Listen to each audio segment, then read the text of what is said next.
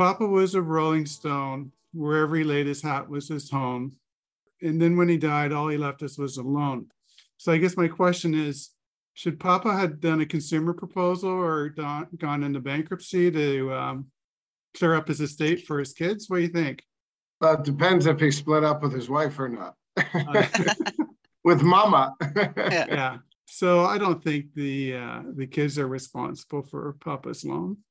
No. He probably dies No. with the estate. Yeah, yeah. A lot of people think the spouse is just because they're married. They don't understand that you don't have the liability unless it's joint, Right. right?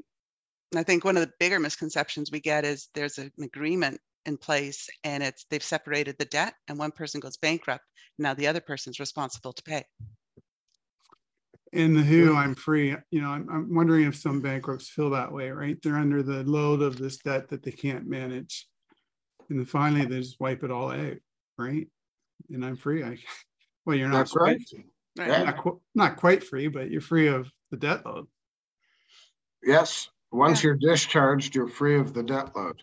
You're Yeah. It's not, getting the discharge. yeah, you're not free of your spouse though. Unless your spouse was Papa, right? Right. dies. Exactly. Uh, so that's that's an interesting angle is that a lot of people think just because you're married you're responsible for the other person's debt and what i often say is if the other person is a multi-billionaire they have no obligation to pay your debts they may if they choose to but they don't have to Well, you can't. The Family Law Act doesn't equalize debt. It equalizes positive assets, right? So right you can't NFP debt if there's only debt.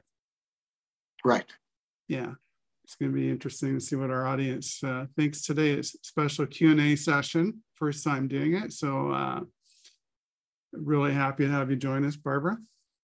Thank you. I'm happy to be here. We've got an action-packed afternoon of questions and answers. Hopefully, Yeah, lots to talk about today.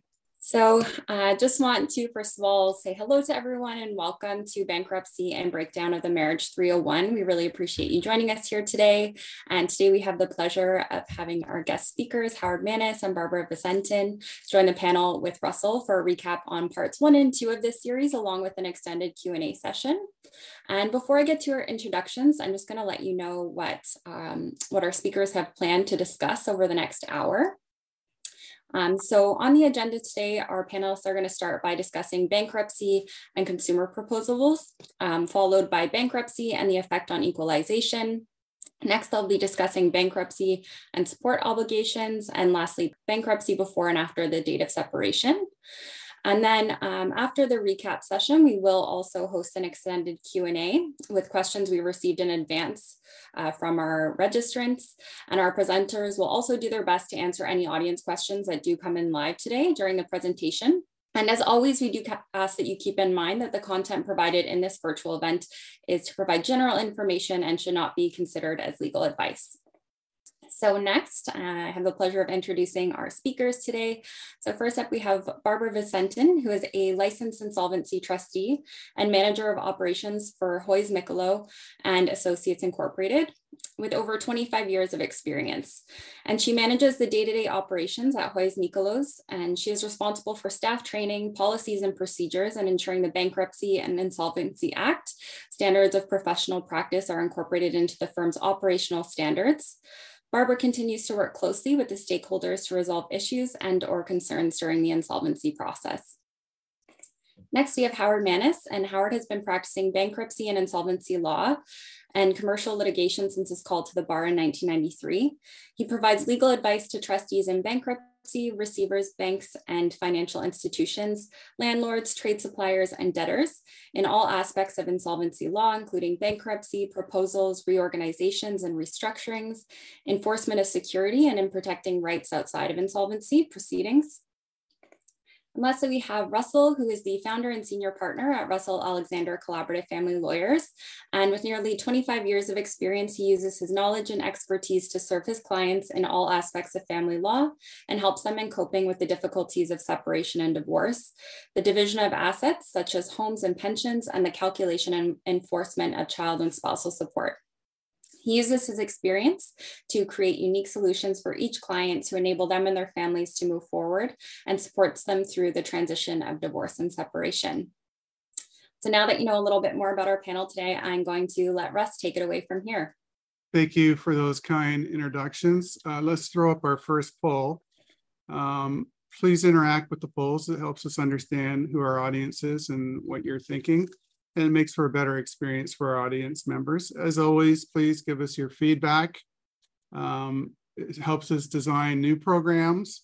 And I, while we got this poll running, we've got another slide here that Shannon and I want to discuss. More cowbell. What are we talking about here, Shannon? This was actually new to me, Russ. I'm going to let you do the honors. well, our feedback we get is more Q&A right? We want more time for Q&A because we pack so much into one hour. So what we did is we designed this entire program's Q&A with a very short recap. Uh, so the audience wanted more cowbell. We're bringing more cowbell, very important musical instrument in rock and roll. And uh, let's see who our audience is. Thank you, Shannon. And uh, 71% lawyer practicing family law, lawyer in another profession, 14%, uh, professional, another field, 4%. We have uh, somebody going through a separation and divorce and somebody helping um, a loved one. So thank you for answering that question, everybody. Let's do another quick poll, and then we're going to get into um, our substance here. So what happens if my client or the other spouse goes bankrupt during a family court proceeding? We'll give everybody a chance to answer these. While we do, let's go through some questions that uh, have come in today. Um, here's one for you, Barbara. Is it possible for a bankruptcy trustee to revive an undisclosed equalization claim after the bankrupt has been discharged? I guess it would depend on what happened and everything else. We'd have to review the transactions prior to in order to go back and revive it. The trustee would need to apply to court, get reappointed if they've been discharged as well, and then annul the discharge of the bankrupt um, if the circumstances warranted that. Have you experienced anything like that, Howard? Well, actually, uh, Barb and I are working on one right now where not necessarily in a family law situation, but the debtor did not disclose all of her assets. So she got discharged, and then we subsequently learned about it, and we're in court in two weeks to set aside the discharge and pursue the undisclosed assets. So uh, it could be a rough ride for the, the bankrupt. Yeah. And I think the court would probably have very little patience if there's non disclosure or some kind of uh, mischief going on. Uh, yeah, they, they don't like hidden assets. And uh, when you swear an affidavit disclosing your assets, that doesn't appear to be true. Right. Okay. So let's see what our audience is thinking. Um, all right, so a spouse goes bankrupt, you're handling a, bank, a family court case. 10% everything stops. 18% continue with all claims except property. Uh, 37% continue the property claim through your trustee. Uh, 16% ask the family court to determine equalization. That's if there is an equalization. That's uh, correct, I think. Lift the automatic stay to continue with your family law claims and 1% other. So what do you think? I think it, both things happen, right? You go to bankruptcy court to deal with property. You can lift the stay if you need to. Family court still needs to determine equalization, though, right, Howard? I agree with all of what you said, Russ. Um, there would be a stay of proceedings, but you probably want to lift the stay so that you could quantify the equalization claim. But support and other things that the bankrupt spouse is obligated to pay, he or she still has to pay. Okay, so let's get in. We're going to do a quick recap, and then the rest is going to be Q and A. So first of all, what are bankruptcy and consumer proposals, and the roles of the various players? Barbara, I've got you down for these. Um, maybe three minutes or less. What do we need to know? Okay, so the trustee, the trustee is licensed or appointed under the Bankruptcy and Insolvency Act. We're regulated by the Office of the Superintendent of Bankruptcy, and we are officers of the court. Our role is to ensure that the Bankruptcy and Insolvency Act is upheld by all the stakeholders. The trustees offer free consultation, give advice to people on their options under the BIA to deal with their financial struggles. We are not lawyers. We do not provide legal advice. Um, creditors, we have numerous classes of creditors. A secured creditor is a person or business that holds a mortgage, secured line of credit. Um, CRA can fall under this for unpaid taxes, liens against houses. Um, they hold the property as security until the debt is paid in full. If you want to keep the asset, you must continue the payments. Unsecured creditors would be things such as your credit cards, payday loans, finance companies would fall here. Preferred creditors have a status above the unsecured creditors when it comes to dividends and payments. Support um, relates relating to 12 months um, owing prior to the date of insolvency falls under this category. Um, under here, we have a spouse his husband or wife, and then we have CRA.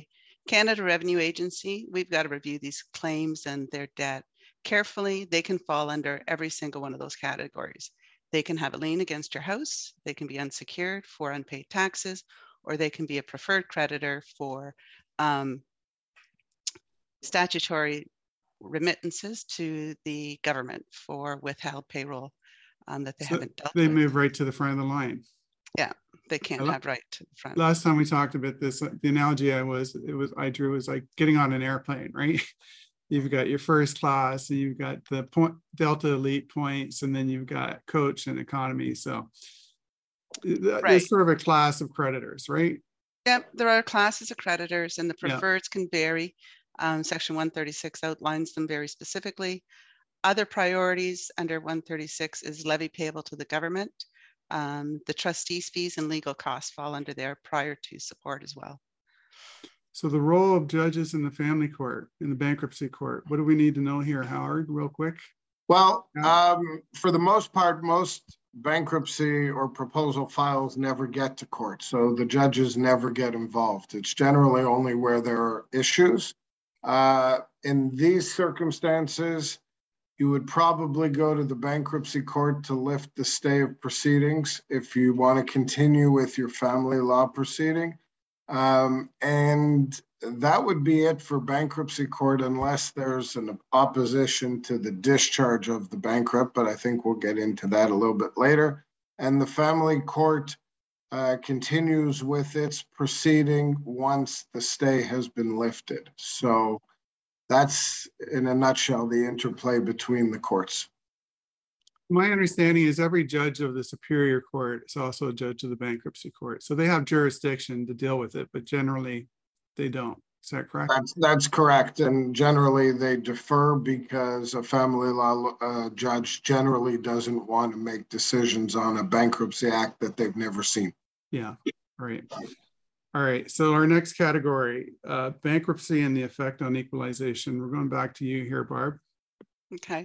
So we were talking about exempt assets versus um, debts that survive.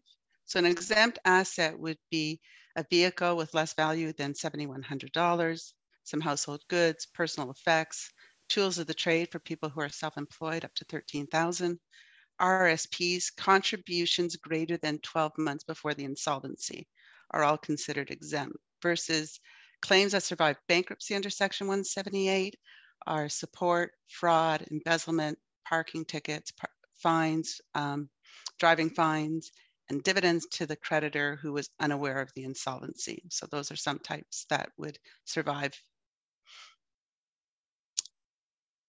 Um, then we go on to bankruptcy before and after the date of separation. It depends on when you're filing. Are you the person who's receiving the equalization? Are you the person who's having to pay it? Um, so there's a lot of different things that we have to review and discuss to get to really understand the situation.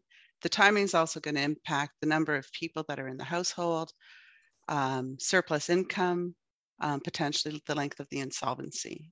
So um, a discharge, we discussed a little bit earlier, is the person's released from all the financial responsibility of their debt, except for those matters referred to under Section 178. So those are the support, fraud, embezzlement, some of the student loans, the parking, traffic tickets, or the dividends that would have been paid to a creditor who is unaware of the situation. How many parking tickets are we wiping out here? well, sometimes there's thousands of dollars. have, exactly. And a lot of people have um, the 407. Yeah, Right. I guess if you're in downtown Toronto, you're going bankrupt, you're gonna park wherever you want and don't worry about the tickets, but Or you go bankrupt because you had all those parking fees. yeah. The 407 is large. I, I've Yeah. seen people on the 407 with 30, 40,000 dollars worth. Yeah, Yeah, It's incredible. Okay, category three for a recap, bankruptcy and support orders. Howard, three minutes or less, what do we, what do we want to review here? I can do it in under three minutes. Clock's um, on. Put it on the clock. Shannon.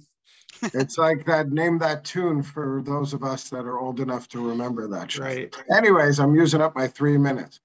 Child support and spousal support still have to be paid by the payor, whether it's uh, the bankrupt spouse or the non-bankrupt spouse. As Barb said, child support and spousal support arrears survive a discharge from bankruptcy. So in a discharge, as she said, the debts are released once the person gets discharged but these two categories do not get discharged. And that's pretty important because at the end of a bankruptcy, a the, the paying spouse will not be able to get away with having not paid prior to bankruptcy. So if they're going bankrupt simply to avoid support, it's not going to work. And the continuing obligation still exists to make monthly support payments because just because you went bankrupt doesn't mean you could avoid your obligations to your family. If if that's your litigation strategy, get another lawyer. So let's go to category four for our final recap. Bankruptcy before and after the date of separation. Back to you, Howard. Uh, let's recap this in a couple minutes if we can, then we're going to go to our audience questions. Great. So um, bankruptcy before or after the date of separation. Barb said that there's a whole bunch of issues to consider, which is ultimately true. In my view, it doesn't really matter because either way, the spouse is involved. Now, we had talked a little bit before the seminar actually started about whether one spouse can be responsible for the other spouse's debt. The answer to that is no, unless there's a joint debt. You both sign a line of credit, one goes bankrupt, the bank's going to look to the other one for full payment. But uh, the most common example is when husband and wife jointly own a house and one spouse files for bankruptcy, the other one is involved because a joint asset is affected. So, point B here is fraudulent conveyance. What we often see is right before bankruptcy, one spouse transfers title of their interest in the house to the other spouse. And that can be okay if it's done pursuant to either a court order or a written separation agreement that was negotiated.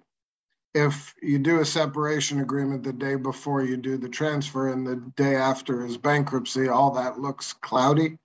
But if done right in legitimate circumstances, it could be valid. The problem is most times it's just done between the spouses without getting professional advice. And then the non bankrupt spouse finds themselves in a problem. All right, thank you, Howard.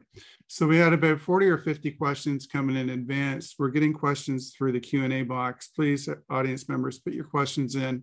I'm going to try to get to them when we run the polls. And we've tried to categorize the organize the questions pursuant to category. So we talked about bankruptcy and consumer proposals. That's going to be the first class of questions that we go to. And let's pull up our first question. For the purpose of the impact on equalization claims, does a consumer proposal have the same effect as a bankruptcy? That's one part.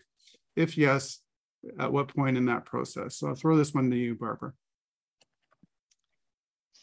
Uh, I'm okay. Let me. So, yeah, the impact will depend on if you're receiving the funds or paying the funds um, to your ex-spouse. The assets vest in the trustee in a bankruptcy, um, but they don't vest in the consumer proposal with the administrator um, with it. But the equalization amount would be considered in determining what should be paid to the creditors under a consumer proposal. Um, with it, in both scenarios, the liability is unsecured. In a proposal, the dividends are paid throughout the course of the proposal. Um, in a bankruptcy, the dividends aren't paid until the file is closed. So the dividends would be delayed until the bankruptcy is discharged and the trustee closes their file. Yeah, I'm going to throw an additional question in here that just came in from the audience. Is it mandatory to seek lifting of a stay even if no equalization or property claims? Do you still have to get, do you still need to lift the stay, Howard? I, I would think not. Um, I my view is that only issues pertaining to assets need to be uh, need to have the stay lifted because by operation of law, the assets vest in the trustee upon filing a bankruptcy. It's different in a proposal, as we talked about in previous sessions. In the proposal, the assets remain with the debtor. Okay. So next it's not a simple question, simple answer, but somewhat simple. Nothing simple about this, right? That's why we're Right. doing seminar on it. That's why it's our third session. That's right. We're still trying to get it right. Um, all right, next audience question. If there is a bankruptcy, do the credit cards and line of credits get cut off right away? Over to you, Barbara. So the debtor is required to submit all credit cards to the trustee if they haven't destroyed them already, and then we destroy them at that time. Um, the line of credit and credit cards um, will be discontinued usually when the lender is advised of the insolvency. Most documentation is sent out the same day through a third party, but a lot of the banks and credit card companies have third parties that deal with their insolvency. So it may take a week or two for it to trickle down to the bank in order for them to lock down those um, lines of credit and credit cards. If the debtor, If you're going into bankruptcy, those cards and line of credits are probably maxed out pretty much to the limit. many of them are, Yeah, Um, some of them aren't. And sometimes we're not aware of all the credit cards that the person has. Um, so once they do get to the bank level, they are locked. There's nothing that can be done. But if for some reason the debtor uses the credit card during that time, it becomes a post insolvency debt. They'd be responsible to pay it. In a bankruptcy, it's a reason to oppose their discharge if they've used overextended themselves with it. So do it may take trustees, a couple of do trustees do a credit report? That would list all the, uh, all the, most credit cards, right? Yeah, they do, but um, if they've obtained one in between doing the credit report and filing, we may not know about it, Yeah, right? Right. But the purpose of the bankruptcy, and well, the bankruptcy is to provide the honest but unfortunate debtor with a clean slate. got it. All right, next question. If the parties own the house jointly, will the trustee always have to uh, equally share the net proceeds with the joint owner? Barbara? Yeah, the trustee's only entitled to receive the percentage that the bankrupt owns. So we don't have any greater rights than they do. So if it is a 50-50 ownership, we're entitled to receive 50% of the net proceeds. So whether that be through a sale or making an arrangement with the um, non-bankrupt spouse, that would be one of the ways to do it. Um, so the, one of the other things is determining the equity, what that is. Mhm. Um, and I think we get into that a little bit later, but Yeah. it's determining it at the day of filing and the day of discharge. So I, I assume if it's not owned jointly and somebody's putting forward a joint family venture claim or some other trust claim, uh, the trustee's gonna have to hold off until that's adjudicated. Mm-hmm. Yes.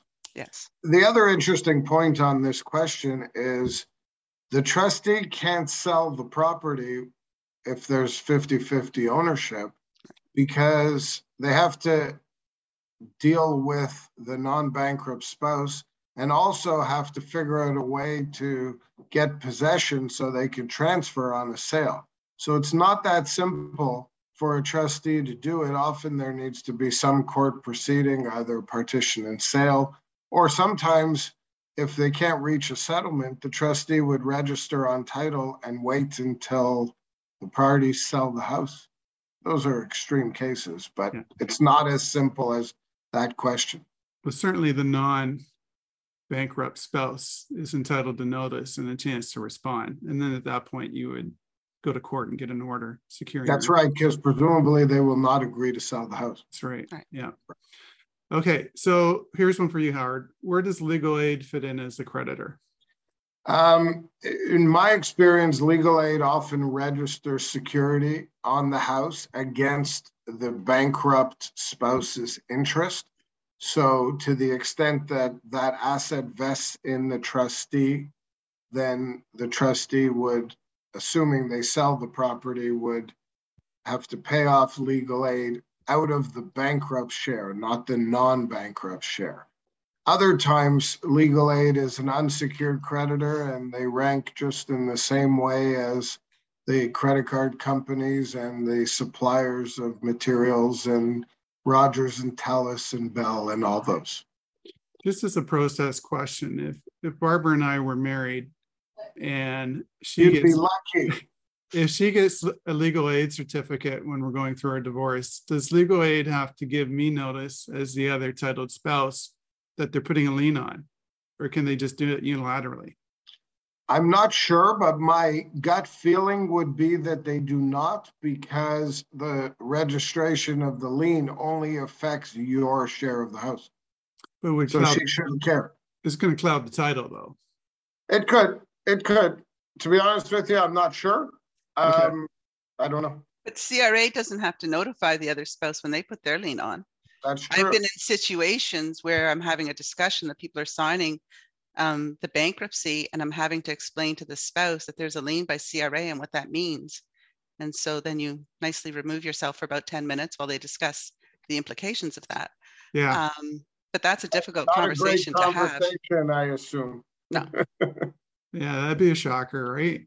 Um, Mhm. okay, great questions. Keep them coming in. Thank you, audience members. Um, can you, there's a bunch here for you, Howard, and we'll just, I guess we'll do them one at a time. Can you please explain the prioritization, prioritization a bit further? What are the criteria? And the examples here, could a payment to a non, to an arm's length contractor, lawyer, other service provider be a priority? And if so, could the contractor have to repay the trustee? So we've got a couple things to unpack here. Okay, so I think what we're talking about in this question is a reviewable transaction. Uh, not necessarily priority because as Barb outlined before, the secured creditors get paid before unsecured creditors. CRA wears a number of different hats, so they fit into one of those pots. Um, so I think what we're really talking about is prior to bankruptcy, the bankrupt person makes a payment to a contractor, lawyer, or other service provider, and whether that can be attacked and ask those recipients to repay the money. So, generally speaking, if it's an arm's length transaction, those are generally okay. Uh, however, there are situations where you know the contractor is your brother, and the implication is that you're trying to prefer paying your brother as a creditor as opposed to all your other creditors. So it depends on the circumstances. Um, I'm dealing with one now where the company w- knew it was going to be uh, signed into bankruptcy by the bank, and it paid a hundred thousand that it owed to a friend of the owner. It was really owed, but it was uh, uh, considered by the bank to be a fraudulent preference. And fraudulent is not really fraud in the sense that we all know, but that's what it's called. And the bank is now trying to claw back that $100,000. We're fighting it, but uh, chances of our being successful are not great because the exact reason why they paid the $100,000 was because they would rather have their friend get the 100,000 than the bank. Yeah. So, yes, it, it could be clawed back in different circumstances, but of course, the recipient of the money would challenge it if they thought they had a valid defense. This just came in, and is there a shelf life to a fraudulent conveyance? The question from the audience is, is there a certain length of time between the conveyance from one home to the other spouse and the bankruptcy, which which ensures the conveyance was not considered fraudulent? So you talked a little bit about timing.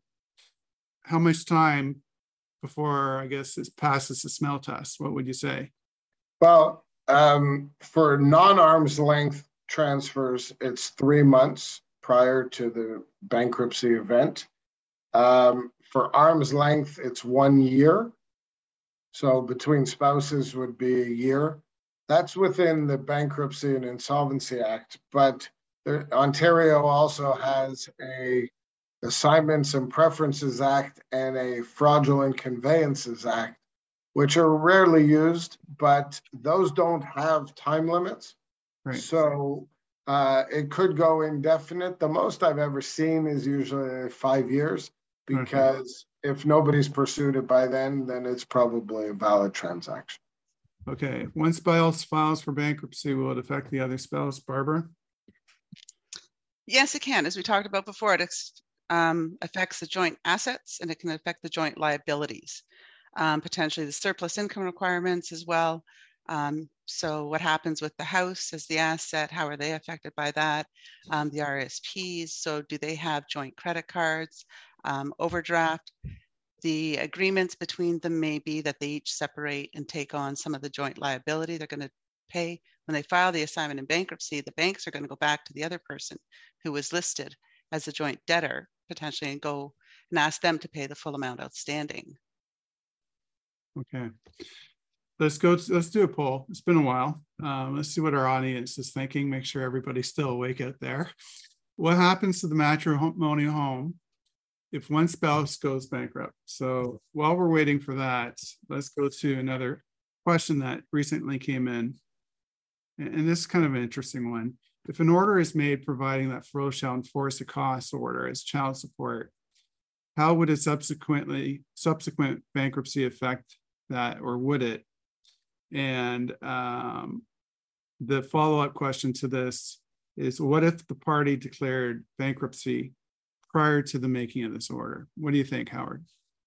Well, if we do the second part first, I think if the um, court made the order after, I think that that's where the stay would come in as against the bankrupt spouse, because you can't force the bankrupt spouse to deal with prior debts. Um, now, we talked about it would survive bankruptcy or survive the discharge, but during the bankruptcy, there'd be a stay unless the stay was lifted.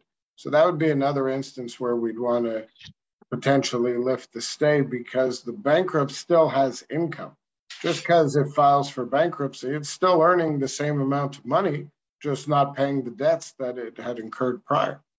Uh, with respect to the first part about FRO enforcing it, I think uh, again the stay would uh, would uh, would apply, and there'd need to be a court order lifting the stay to allow the FRO to enforce. And I got to figure it'd be hard pressed on judges with any form of judicial discretion not to lift the stay in order to allow the support or, or compel the support to be paid. Right especially if it's child support. Um, let's see what our audience thinks here. Uh, other spouse gets the home 0%, home sold 9%, trustee takes possession 13%, uh, make a deal with the trustee 66%, and 12% other, which is in the Q&A box, which we'll take a look at. But this leads us into our second category of questions, which is bankruptcy and the effect on equalization. And the first one we have up here is for Barbara. It ties in neatly with our poll question. What is the legal and practical effect on the matrimonial home if it is held jointly and one of the spouses declares bankruptcy? So as a trustee, we've got to determine the equity in the home.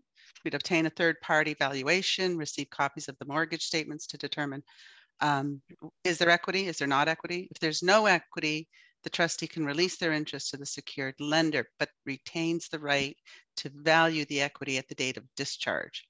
So if the equity has increased, there can be received payments at the time of discharge um, for that equity.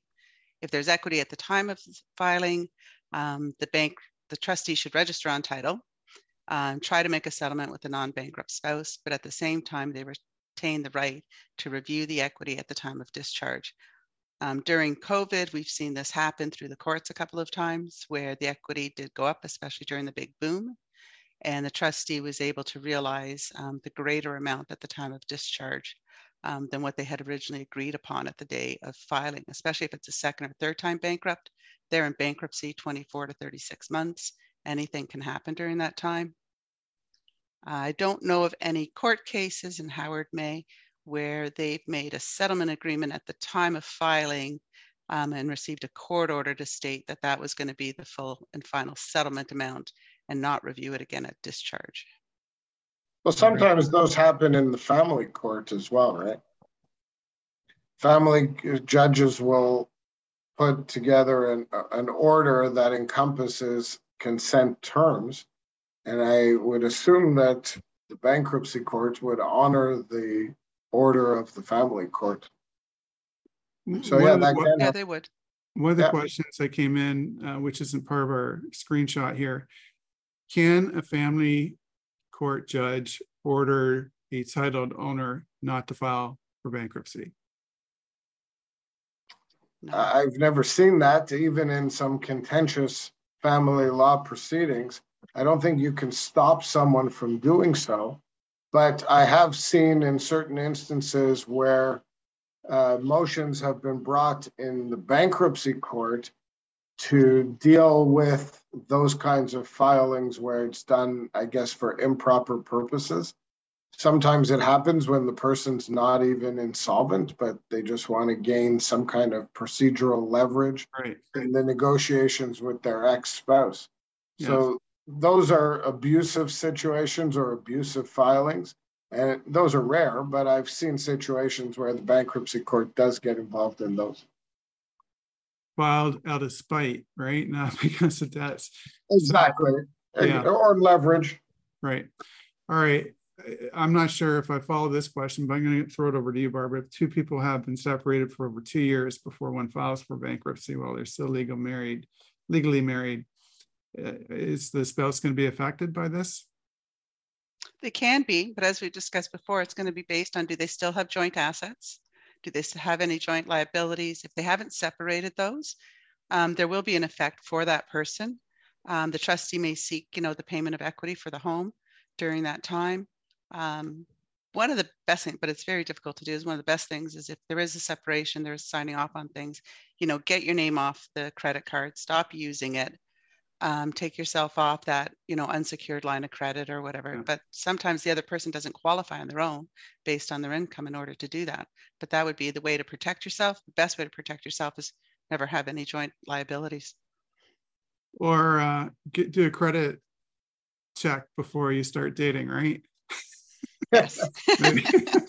Those things change on a dime, and the other spouse often doesn't know. Is that part of the online dating sites now, the credit score? I don't know. I don't know. Uh, let's see what our audience thinks. It's been a while. Let's here, make sure everybody's still with us. How are loans from friends and family treated in bankruptcy? So this is always uh, this is always uh, an issue, right? And it makes for interesting Thanksgiving dinners and Christmas dinners we're going to give the audience a chance to um, to uh, answer this. I'm just going to pull up another question. Um, just trying to understand. Can there's a question that came in from will the bankruptcy if, if you're a real estate agent um, will the bankruptcy affect your license do you know uh, barbara it usually does um, right. they usually want someone um, who hasn't filed. If you have filed, they want a copy of your discharge. They want some documentation from the trustee as to where things are at. Okay. All right. Let's see what our audience is thinking here. Friends get paid last 13%. They're listed as creditors unsecured in the bankruptcy, 64%. They lose their loans. Um, they make cash arrangements or private arrangements, 6%. Do you usually see friends and family listed in as creditors, uh, Barbara? very frequently. They are really? listed. Mm-hmm. Yeah, it, happen, it happens a lot because when you you know have financial difficulties, who do you go to first? Right. Yeah. So usually, yeah, before you take that step, that's a good point. A lot of family members lend money in order to buy vehicles. You know, my suggestion would be if you're going to do that, make sure you take out the lien against the vehicle, same as a bank would or finance company would under yeah. the PPSA Act and get a registration against it. Uh, make sure you have the proper documentation. You've got a loan agreement, payment schedule, interest rates, all of that outlined. It's hard because it's a lot of emotions involved, but you know, what it's about, business decision, not personal. what about the parents who lend their children the deposit, you know, hundred thousand for the house? Uh, but they don't take that step, but it's still a loan. I guess Still at a loan, that but it's unsecured. get in line, right? You're unsecured. You're not gonna get. It's an unsecured loan, but the, i- if the spouses are separated, for sure, the one whose parents did not give the money are going to argue that it was a gift. Right, So that should be documented in either sense, but I think the best way to protect the parents is for the parents to put a second mortgage on. argue that as a gift for the purposes of calculating net family property.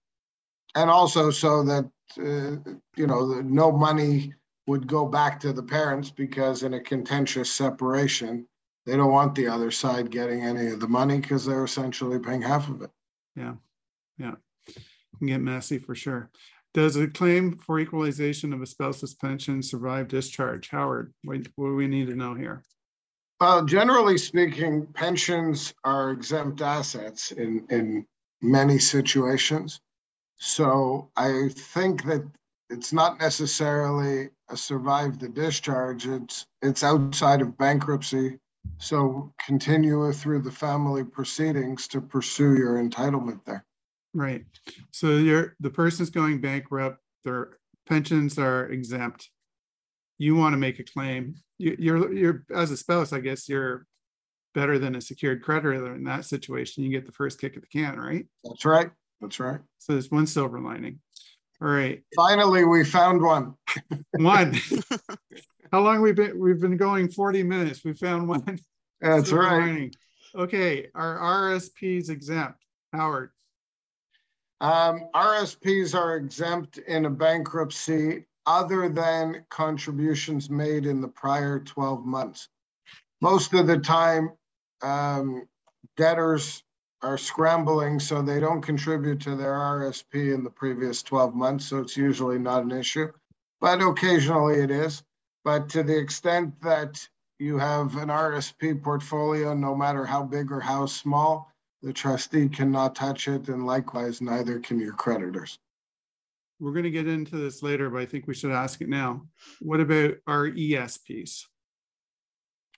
RESPs are different because those are not exempt.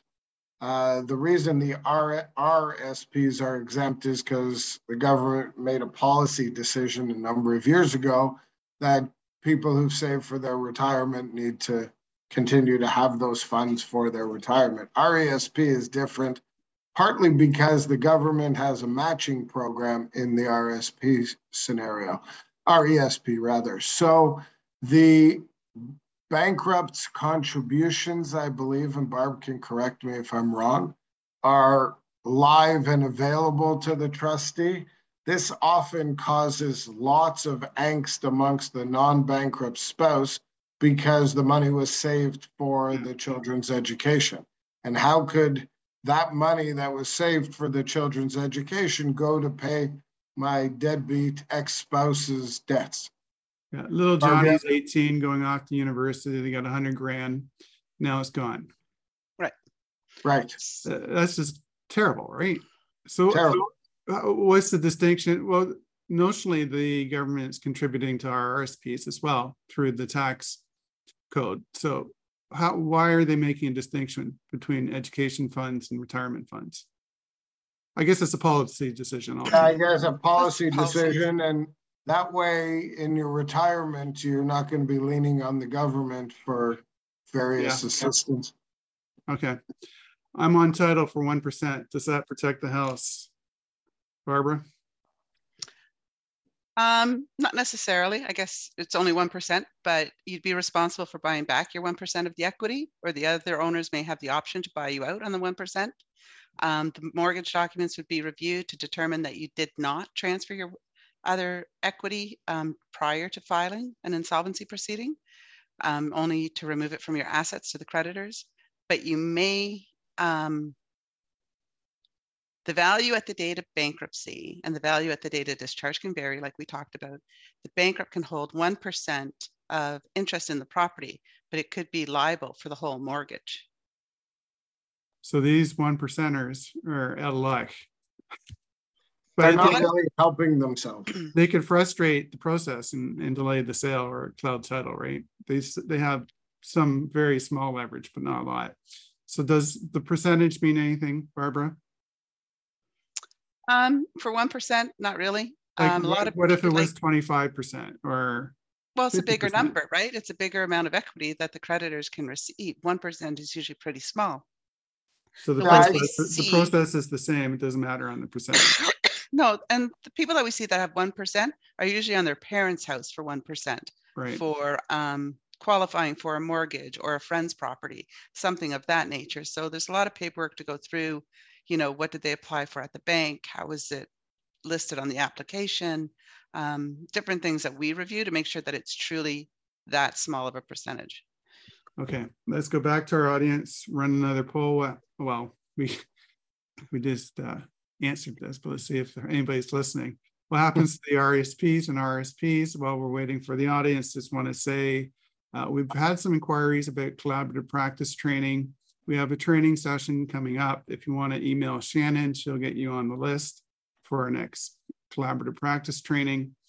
Also, if you want to be a presenter or speak at our summit, Shannon will send you some information where you can make an application to participate in these programs. All right, let's close this poll out. What do we have for answers? Uh, well, thirty-three percent think they survive bankruptcy when they do not. Well, the RSP does, I guess. And others are going to go through the Q and A box. All right. Uh, we've answered this one. Unfortunately, the RSP is gone. So let's go into our next poll. They can buy back the RSP though if they wanted, right? The net value. Well, what does that mean though? If there's a hundred grand, That's a big What's- number. what's the net value? You mean the one half share? Well, no, because it's not a true trust and it's cashable.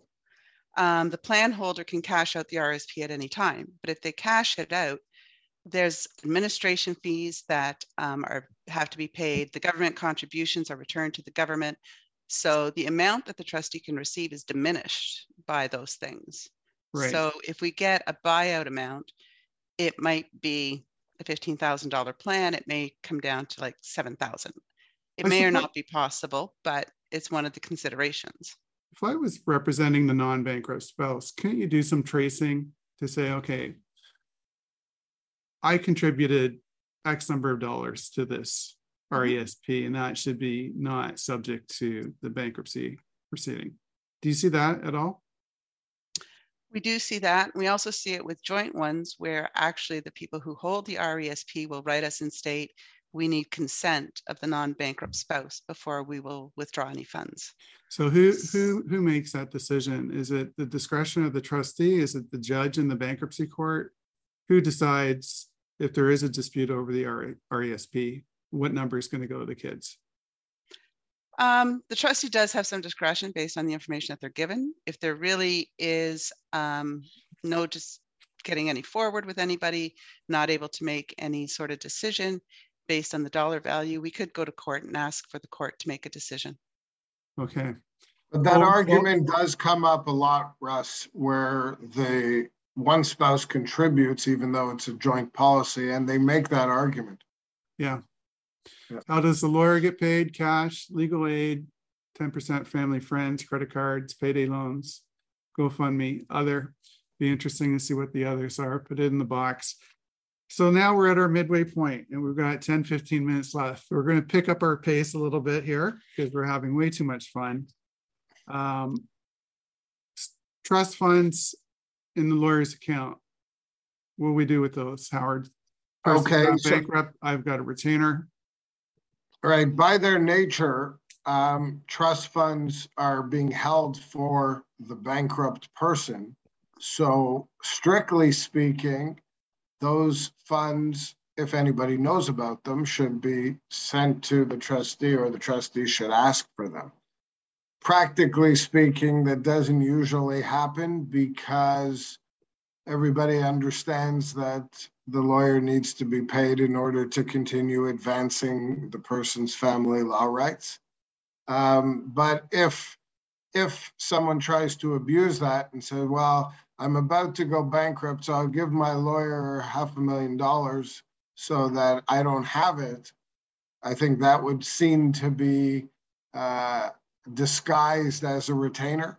If it's five, ten thousand dollars, I don't think anybody would fuss over that too much. So generally speaking, trust anybody holding anything in trust for the bankrupt ought to be turned over to the trustee. I've been involved in family cases where the other party goes bankrupt. We get the uh, statement to the from the trustee. The fa- the other family lawyer is not listed at all as a debtor or a creditor.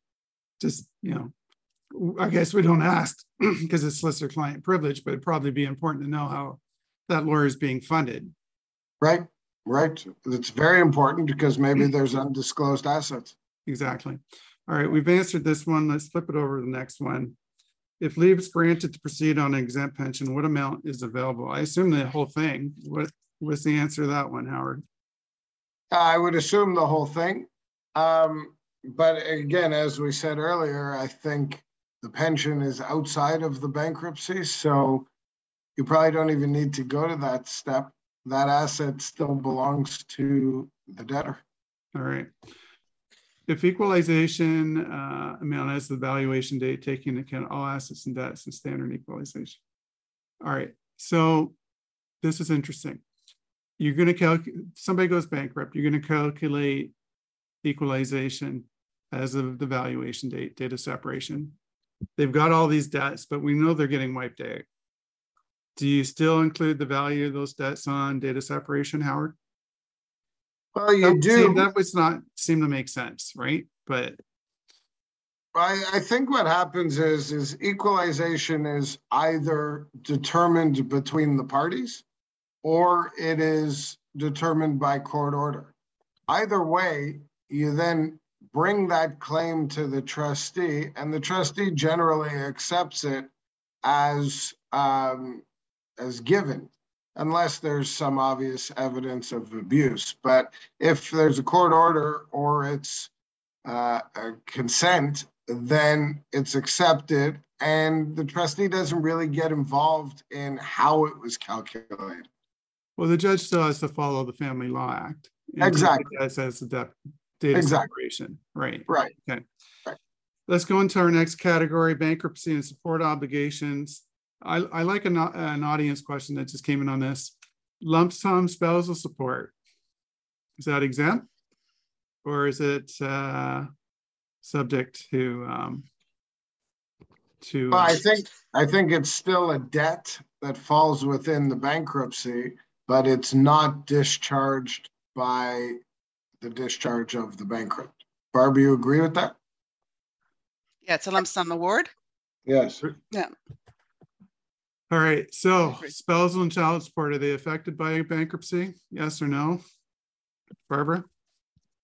No, the person still has to pay. They're still responsible for them. It doesn't go away as we talked about under section 178. Um, the receiving parent or FRO is encouraged to file a claim for the arrears. They do have that priority for the 12 months leading up to the insolvency, um, and they can receive dividends on that. So it's beneficial to file the claim. So the effect of bankruptcy on support really, um, it improves the bankrupt's ability to pay support, right? Because he's not, or she's not liable for these other debts. Would you agree, Howard?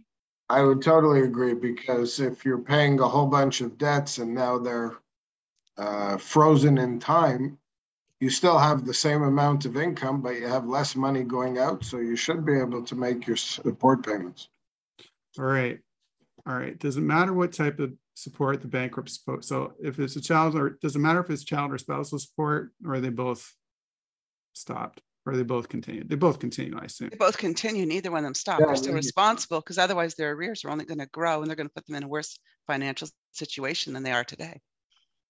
Okay. Um, is spousal support received by a bankrupt considered income? I think it is, of course.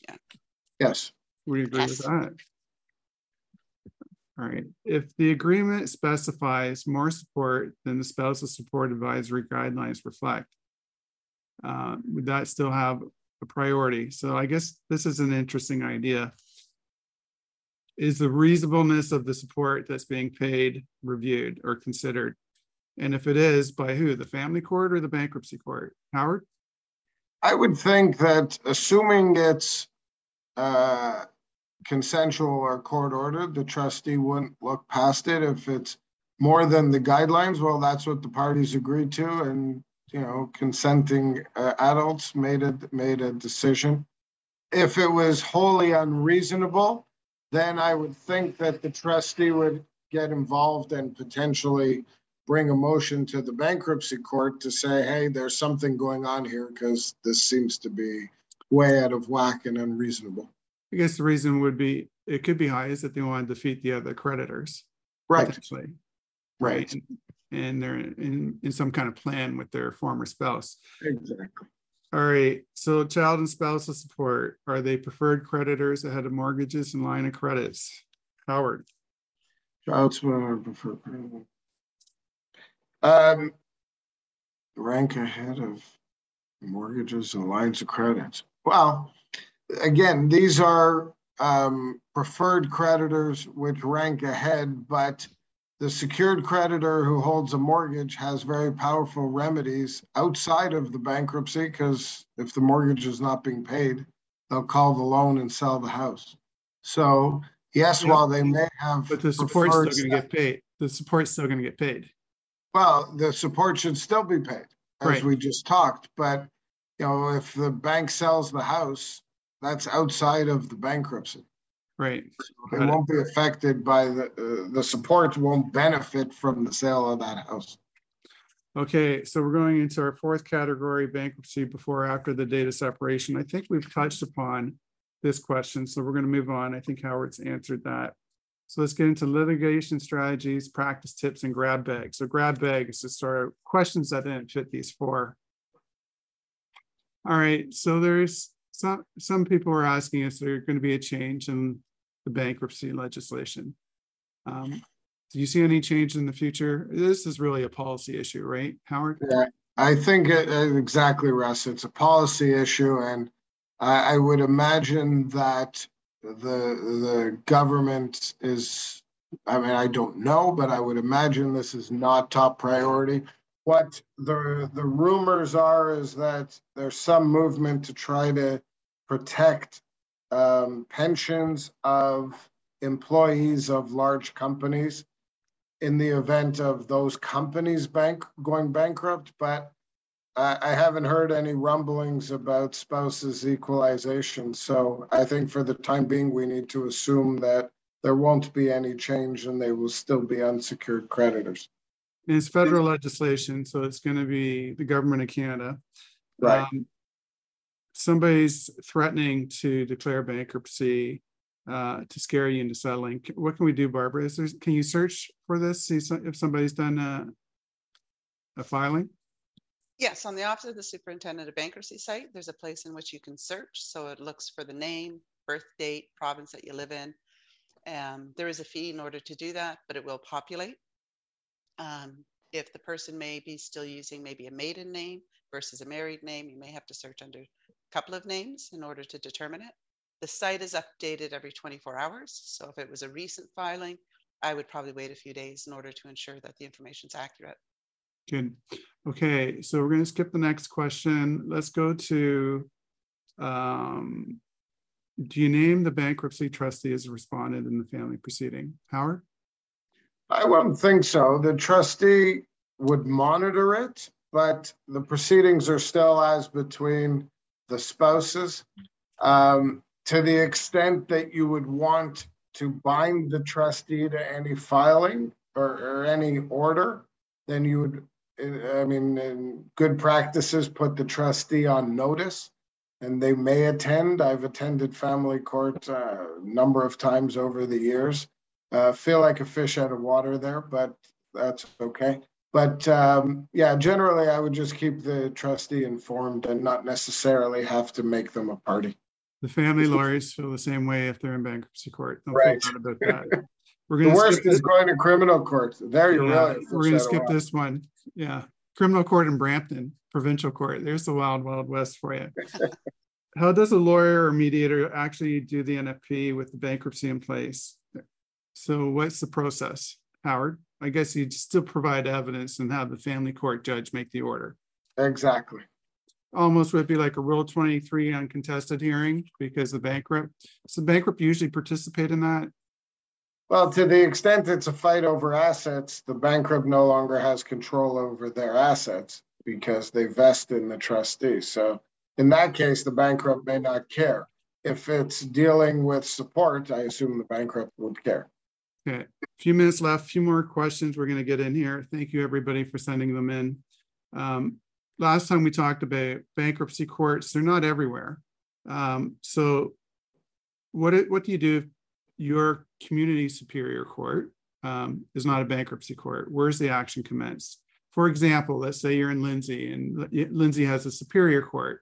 You'd have to go down to Toronto, right, Howard? Uh, Lindsay, possibly. Barb knows the jurisdictions better, but the point is, is that there's always a bankruptcy court. It just may not be around the corner or in your town or city, but the bankruptcy division, there's five courts that has uh, been allocated amongst the, the province. So there's always a bankruptcy court. And now, given that most bankruptcy court hearings are virtual, it really doesn't matter where you are.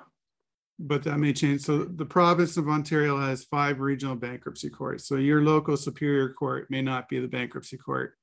My Correct. advice is if you got to go to Toronto or somewhere, flip it over somewhere, someone like Howard. He's in bankruptcy court. He knows the forms, the judges, and the rules. When does a bankrupt start to pay 50% of their surplus income, Barb? They start to pay right away. So we get um, their pay stubs, we determine a budget, the surplus income is based on the superintendent's standard. They um, tell us exactly what a person can make, and then they have to pay based on their income. We monitor their monthly income and expenses every month and their non-discretionary expenses, so things like out-of-pocket medical, um, childcare, support payments. Based on that, we determine what their payment is. So if the payment goes up or down, then there's discussions with them in order to make sure that they're staying on track.